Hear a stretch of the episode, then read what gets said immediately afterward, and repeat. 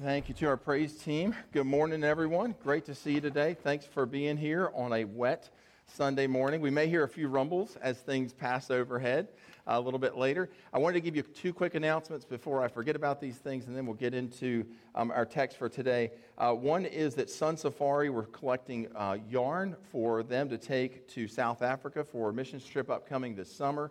Um, and so there's a collection bin in the back uh, in the lobby this week, next week, next couple of weeks.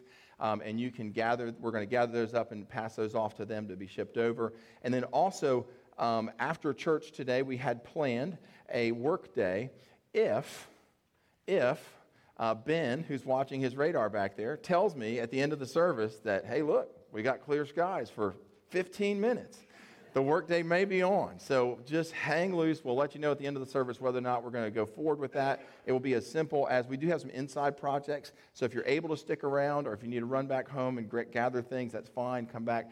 We're going to be uh, doing some stuff on the inside of the building just for a little bit. Grab a quick bite of lunch, and then maybe we could tackle that pine straw that's back here behind the building, that big pile of it.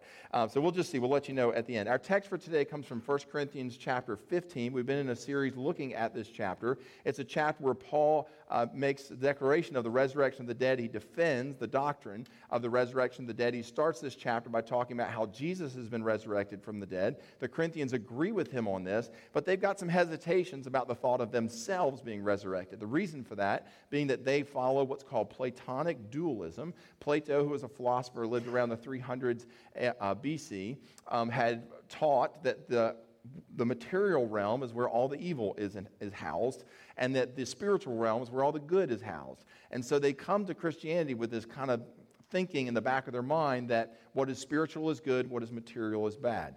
And so they did, they're not too keen on the idea of being resurrected from the dead, brought back into a material form, because again, they think, well, that's just going to reintroduce suffering, that's going to reintroduce misery. Why would I want to do that? And so Paul's making his case as we travel through uh, chapter 15 for the doctrine of the resurrection of the dead. He's going to make two more uh, points today as to why he thinks the Corinthians should agree that there is going to be this bodily resurrection of the dead. Um, our text comes from 1 Corinthians 15. We'll be reading verses 29 through 30 and verse 32. I'm going to ask if you would to stand to your feet for the reading of God's word, 1 Corinthians chapter 15, beginning at verse 29. Here we go. Otherwise, what do people mean by being baptized on behalf of the dead? If the dead are not raised at all, why are people baptized on their behalf? Why are we in danger every hour? Verse 32. What do I gain if, humanly speaking, I fought with beasts at Ephesus? If the dead are not raised, let us eat and drink, for tomorrow we die. You may be seated. Um, so let's kind of dive into this uh, together. Um, again, these verses offer another thing for the Corinthians to think about, another proof, if you would, or rationale as to why they should believe in the resurrection of the dead. Uh, let's take a look at verse 29. This is, this is, we'll spend some time here because this is one of these um, very unique passages of Scripture uh, that people take in all sorts of different directions. So we'll spend a little time here. The latter two arguments that Paul makes, we'll just breeze right through those. Look at verse 29 with me. He says basically, if there's no resurrection of the dead, which the Corinthians or some of them are a little hesitant about, what do people mean by being baptized on their behalf? In other words, why would you do that if the dead are not raised? If there is no resurrection of the dead, why be baptized on their behalf? Like, if there's no life after the grave, then why would you, Corinthian Christians, be observing the practice of baptizing the living on behalf of the dead? Now, this clearly raises an issue. Uh, and the issue is, or the question is, is it biblical to baptize living people on behalf of the deceased? In other words, vicarious baptism. So somebody has died and so I'm going to, and they're, they're where they're going to be, and then I'm going to baptize somebody here in this, in the, in the world of the living, in the land of the living, on their behalf, hoping that God will credit that baptism to the person who is in, in, in the, in, wherever they happen to be. Um, so basically, that person who died not knowing Jesus, perhaps, or died denying Jesus, perhaps, can somehow mystically, supernaturally be saved even after they have breathed their last breath here in this world. So that, that's what this text, the issue that it is creating for theologians down through the ages. Um, And it, it is important to note that this actually is in the Bible, right? This is not just some idea that a theologian introduced uh, that other theologians are wrestling with, but this is something that is right here. It's in the biblical text, it's part of the inspired Word of God. How do we treat this? How do we understand that? So I want to spend a little bit of time dealing with that here. Um, can a living, breathing person, a person on this side of eternity, be baptized on behalf of a deceased person, and that baptism credit to the deceased person uh, for the justification of the dead. That's again the issue that's here in front of us. First of all, let's treat the issue theologically. We would ask, what is required for salvation? Does a person who is uh, about, uh, how, or how does a person go about getting saved in the first place? Well, the Bible teaches without apology that Jesus is the one and only way to get to heaven. Jesus said in John chapter 14 and verse 6, uh, I'm the way, the truth, and the life. No one comes to the Father but through me. The Father is in heaven. Jesus is saying no one gets to heaven but through himself. Now, add to that Romans chapter 10 and verse 9, where Paul says, If you confess with your mouth that Jesus Christ is Lord and believe in your heart that God raised him from the dead, you will be what? you'll be saved. And so that's the confession of faith. In Romans chapter 10, Paul is talking about Jewish people. How do Jewish people, because that's the question the Romans are asking, how do all these Jewish people, how are they going to get to heaven? And Paul says, well, the same way the rest of y'all are going to get to heaven. You confess with your mouth that Jesus is Lord and you believe in your heart that God raised him from the dead. Those Jewish people, just like the rest of us, will be saved. Now, add to that the confession, um, or add in what Jesus taught about uh, heaven and hell and the inhabitants of those two places, Jesus taught that the dead are unable to cross over from heaven to hell or from hell to heaven. He said, Luke chapter 16 and verse 26, Jesus is telling a story here of a fellow who is, uh, happens to be in hell, and he's talking across this great chasm to a fellow by the name of Abraham, Father Abraham. And Father Abraham has with him, next to him, this guy who is in hell. Uh, he has, Father Abraham has next to him a fellow that the fellow in hell knew from the earth while he was here on the earth. So the fellow in hell cries out in Jesus' story. He says, And besides all this, between us and you is a great chasm has been fixed, in order that those who would pass from here in hell to you in heaven may not be able to do so because of that great chasm, and none may cross from there to us. Jesus is teaching here that once you get to where you're going for eternity, that that is where you stay. That, that, that's that's Luke chapter 16 in a nutshell. That once you get to where you're going for eternity, that that is where you stay. Jesus said there's a great chasm fixed between the two places, heaven and hell, between, um, and that there's no possibility of crossing over from one to the other. So the idea that a person could be baptized on behalf of a non believing, dead person and somehow transfer their residence, transfer the residence of that individual who is in hell to heaven uh, that is unsupported by Jesus. It is unsupported by the teachings of the Apostle Paul. It is unsupported from the witness of Scripture. And so we would eliminate that possibility altogether that a person could possibly go from hell, transfer the residence from hell to heaven because somebody in the living was in the land of the living was to be baptized on their behalf. So let me say categorically that baptism on behalf of the dead for the purpose of getting them saved is a waste of time. It will not work. It is meaningless. And furthermore, it is against Orthodox Christian teaching. Back in the second century, there were a group of people who tried to push the envelope on this issue as well as other issues. Uh, there's a fellow by the name of Marcion. I've got a little uh, painting here. I don't know the origins of this painting. I tried to look it up and I couldn't find it. Um, it's a painting from antiquity. Um, and you can see one of the characters in that pa- painting is a fellow by the name of Marcion. Marcion was a heretic of the church, branded a heretic of the church. And the, the message of the painting is clear by looking at Marcion's face, which is all blurred out. So they're trying to basically say, this guy, we want to erase him from history. We're not interested in what he has to say. That's what the painting is depicting there.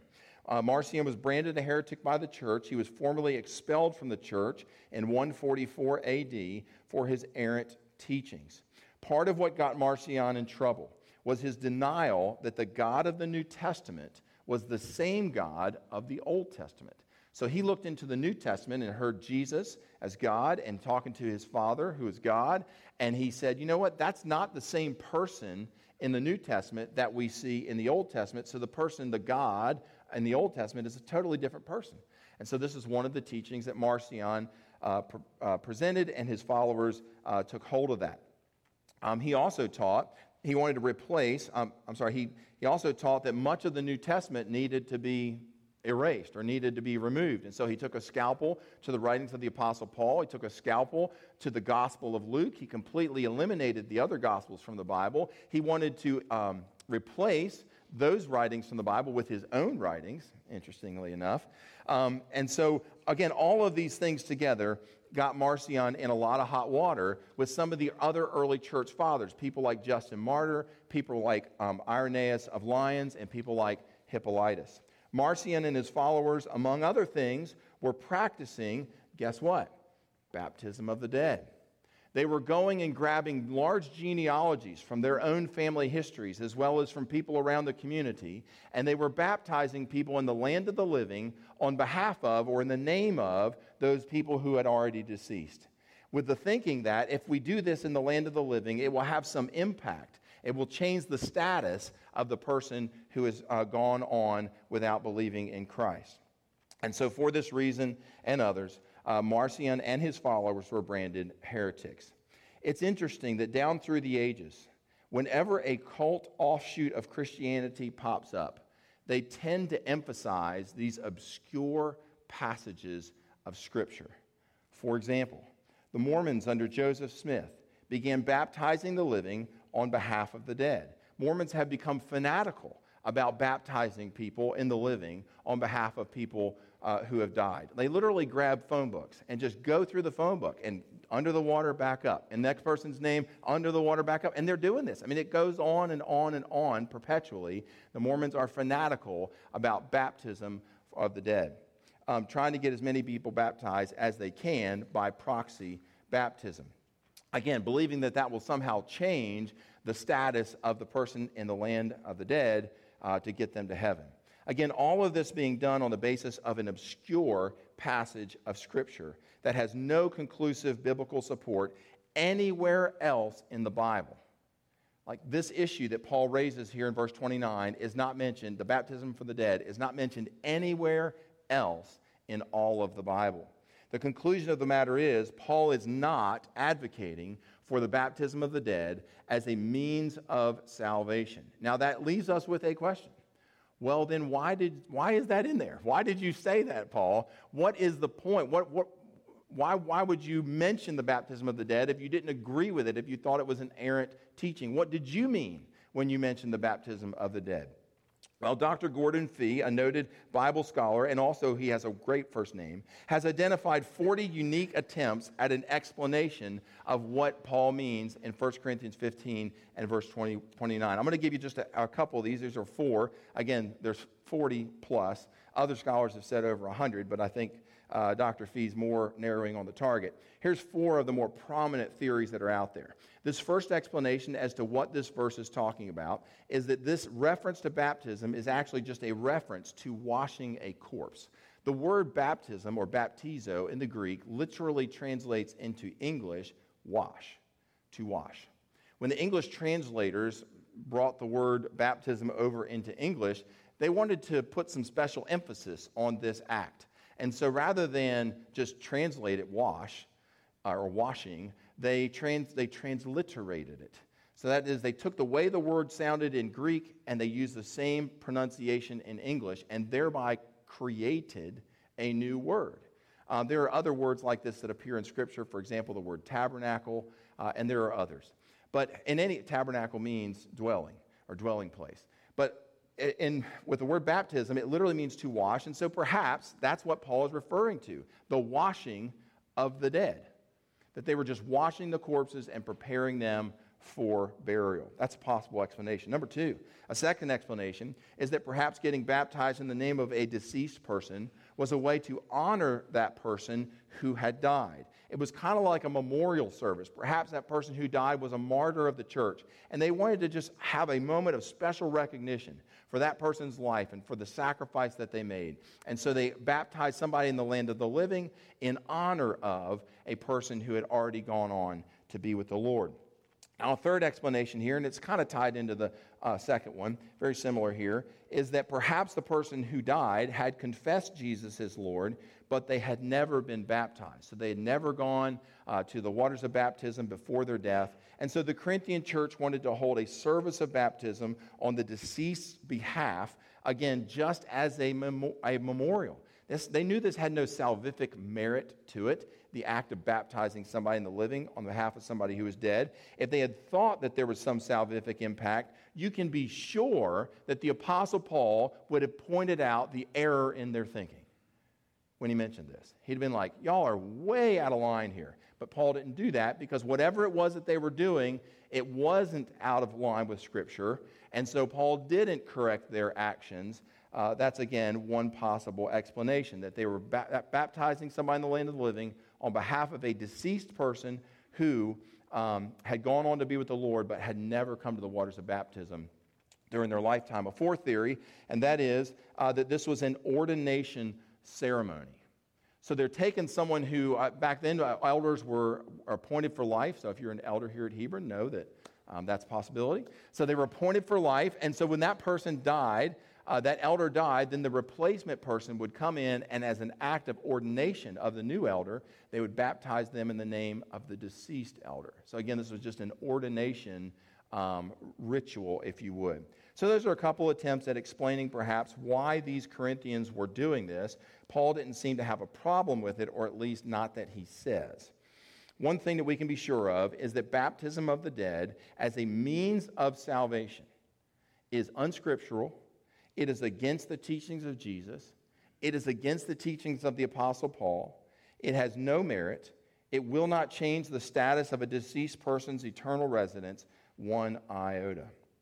Do I wish that it did, that what the Mormons were doing had some impact, that we could do the same thing? Sure. I mean, that'd be great if we could pull people out of hell by baptizing somebody in the land of the living in their, on their behalf. That'd be wonderful if we could. But the Bible says that God does not work that way, that we have to make an individual decision to follow after Him personally in this life, um, and that that is um, that there are no second chances beyond the grave. All right, let's move on. Verse 30. Here comes the second reason why it is absurd not to believe in the resurrection of the dead, which is really the issue in all this.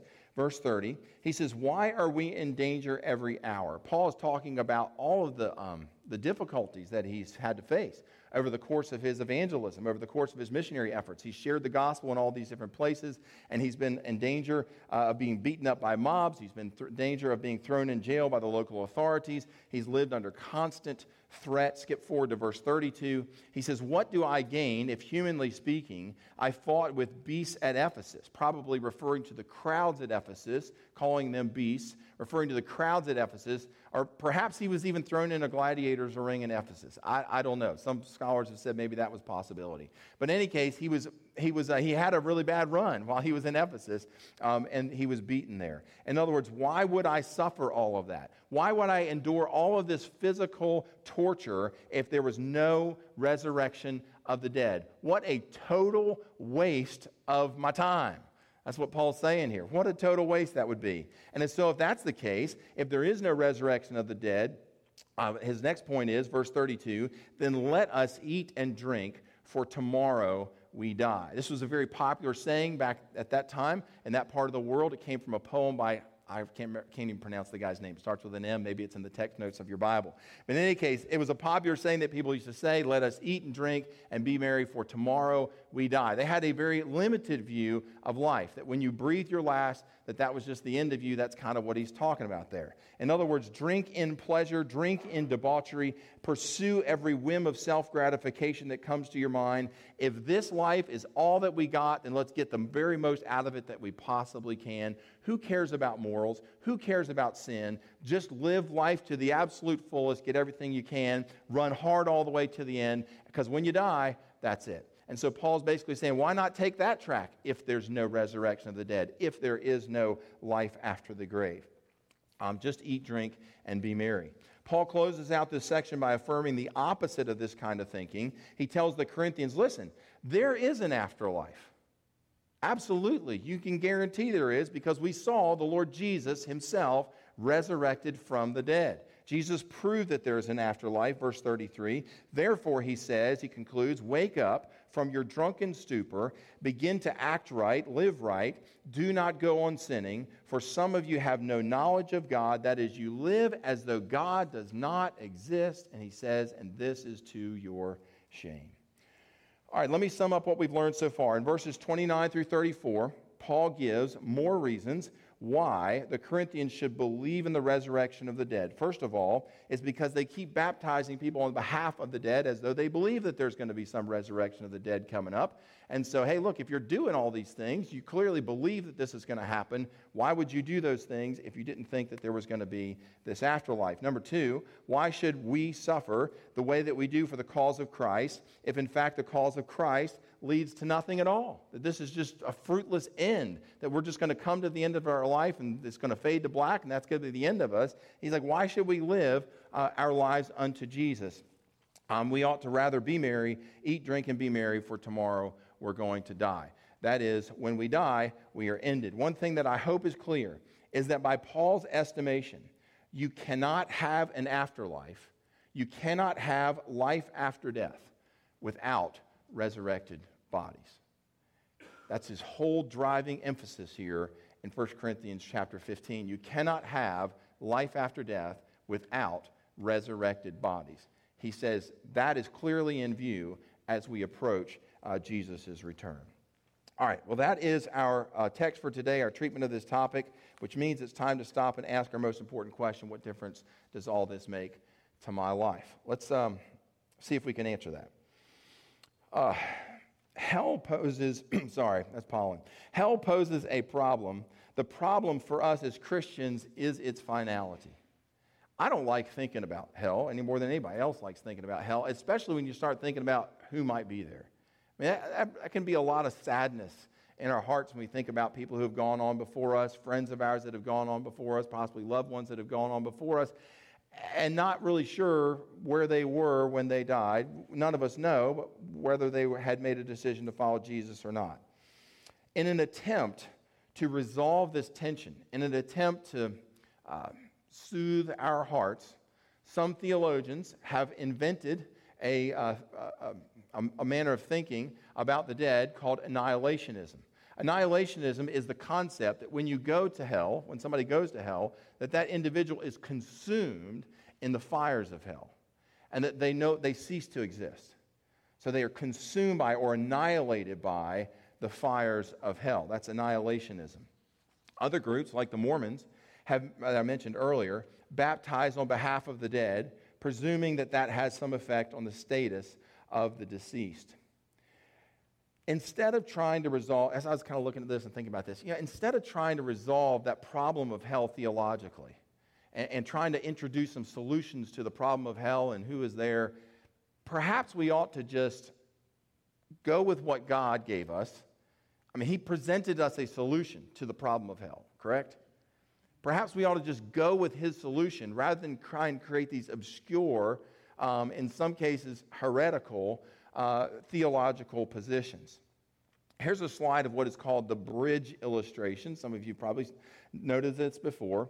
On the left side, you can see um, us. Well, or maybe there's a stick figure in it. Nope, there's no stick figure. People. So we got people over there. That's us. On one side of this great chasm. Um, and think about Mr. Stick Figure over there, okay? You're going to see Mr. Stick Figure here in a second. Think about Mr. Stick Figure over there in the people category. He's standing on one side of this great big expanse. On the opposite is God in heaven. And this is where Mr. Stick Figure wants to go. He wants to get across this great chasm to where God is on the other side. But the problem is that the expanse is so vast that the man cannot cross it. He tries using religious tools. He tries using things like church attendance. He uses philanthropy, like giving to the poor and helping at the food bank. He even tries to be a good person, a good moral person, thinking that, hey, if I'm good enough, like Paul Newman. I don't know if y'all remember Paul Newman back in the day. Paul Newman's passed on, but he said, I hope that when I get to heaven, the good things that I've done in this world will outweigh the bad things that I've done in this world. Um, well, I mean, that's one way of kind of looking at and approaching eternity. Um, and so that's kind of Paul Newman over there. And that's others that have thought, you know what? I'm just going to try and be as good a person as I can and hope that that gets me across that great big chasm to where God is. The problem is Romans 3 and verse 23. It says, For all have sinned and fall short of the glory of God. So if I think that I can be good enough to get to where God is, Romans 3 and verse 23 says, You can't. It says we fall short. And so we're stuck on the one side trying to get to the other side where God is, but unable to do that. We can't get there by religious activity, we can't get there by, through philanthropy, and we can't get there by good works. Basically, the man has a the, the stick man has a sin problem that he is unable to overcome. He has a stain on the inside that makes him unfit for heaven. God is a holy God, and God will not allow something or someone who is unclean to come into his presence. So here's God's solution God the Father sent Jesus, his one and only Son, down to earth. Let's go ahead and take a look at that next slide. Down to earth. Jesus lived a perfect, sinless life. And then Jesus went to the cross and paid the price for your sins and mine. Basically, Jesus took the hit that was due to us. So when we stand before God one day, um, in our own merit, in our own good works, with all of our philanthropy and all of our religious activity or whatever it is we think we're bringing to the table, God's going to say, Sorry, you fall short. And so, with the, and so then we receive in, in our bodies the physical penalty of our sins. God would send us on to eternal judgment. Um, but Jesus, when he went to the cross, he took the hit that you and I were des- deserved so that when we stand before God, we can do so safe and secure and welcomed into God's presence. This is God's solution to the problem of hell Jesus Christ and his death on the cross. Ephesians chapter 2 and verse 8 reminds us, Paul writing here, that this is a free gift that Jesus offers to us. He said, For by grace you have been saved through faith, and that not of yourselves, it is the gift of God. We didn't earn this. We sure don't deserve this. But the Lord Jesus, in his great love for us, offered himself as the sacrifice for your sins and mine, giving us passage to heaven. Romans chapter 10 and verse 9 again said, as we mentioned a moment ago, that if you confess with your mouth that Jesus is Lord and believe in your heart that God raised him from the dead, you will be saved. Now, go back to our illustration again. We've got the bridge there in the middle. Jesus' death on the cross is the bridge between us and God. Again, we can't get there by religious activity, through philanthropy, or our good works. God made a way, and the way is the Lord Jesus. If you're here today and you have never put your faith and your trust in Jesus Christ for the forgiveness of your sins, friends, the answer is right in front of you. The answer to get from where we are to where God is, eternity with Him in heaven, the way to pass over that great chasm and avoid falling into this terrible pit of eternal destruction, the way to get to where God is, is through Jesus Christ. Putting our faith and our trust in Him for eternity. So I would invite you to invite Him into your heart, ask Him to forgive you of your sins, something for you to think about. For those of us who have done that, who have put our faith and trust in Jesus already, what difference does this make to us? Number one, it means that instead of inventing theological solutions to the problem of hell. Let's go with the solution that God provides us, and let's be convinced that, that that's the solution that the world needs. And so then let's go out and share that solution boldly. Let's share that solution kindly, but let's make sure that we do share that solution. Number two, it means for us who have made that decision, it means that the afterlife is real and it is, or if the afterlife is real and it is, then we ought to view this life as just some place that we are passing through rather than the final destination for our uh, conscious self. Jesus said it this way Matthew chapter 6 and verse 19. He said, it's part of the Sermon on the Mount. He said, Do not lay up for yourselves treasures in heaven where moth and rust destroy and where thieves break in and steal. Instead, lay up for yourselves treasures in heaven where neither moth nor rust destroys. Jesus clearly teaches here that when we do things in this life that bring glory to God, that advance his kingdom in this world, that God credits that. Think about this now. God credits that to our eternal bank account. Every one of us has an eternal bank a savings account, a retirement account, if you would, for our eternal experience. Um, this has nothing to do with salvation. Salvation is through Jesus Christ, through his death and his resurrection, putting our faith and trust for eternity in that. But when it comes to the rewards that we receive when we get to heaven, uh, what we do with the resources that we have, what we do with the time that God has given us, with the breath that we have in our lungs, what we do with that for God and for His glory will determine what kind of rewards we receive in heaven. This is the clear teaching of Jesus Himself, straight from the lips of Jesus. Paul said it this way 2 Corinthians chapter 5 and verse 10 For we must all appear before the judgment seat of Christ, so that each one may receive what is due for what he has done in the body, whether good or evil. Jonathan Edwards was a great Puritan preacher and often spoke of heaven. He put it this way He said, It becomes us to spend this life only as a journey toward heaven, to which we should subordinate all other concerns of life. Last thought. We have all known plenty of folks, even Christians perhaps, who have treated this life as though it was our final resting place. And in so doing, they wasted their time, they wasted their resources on something that they could not keep. Jesus invites us to have a perspective in this life where we are just passing through. And so to effect the most good that we can for the glory of God along the way. Let's bow our heads together. Most gracious God, we thank you for the reminder today from your word that indeed Jesus is the one way to heaven. Lord, we thank you for the reminder today that when we put our faith and trust in you, Jesus, and the work that you accomplished on the cross on our behalf, our place with you in heaven is waiting for us. Lord, we also have been reminded that what we do with the breath that you've given us, the time that you've given us, the resources that you have blessed us with and put in our charge will determine largely what eternity will be like for us on the other side.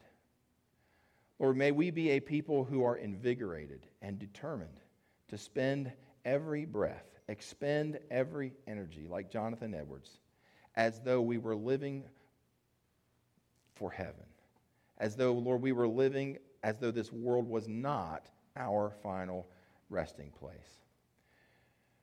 Heavenly Father, we just ask in this time of communion that your Holy Spirit would stir in our hearts. Put your finger on some places in our life where we can let go of some things, where we can unleash some things into your hands and into your control. Lord, we give you this space. We pray these things in Christ's holy name. Amen.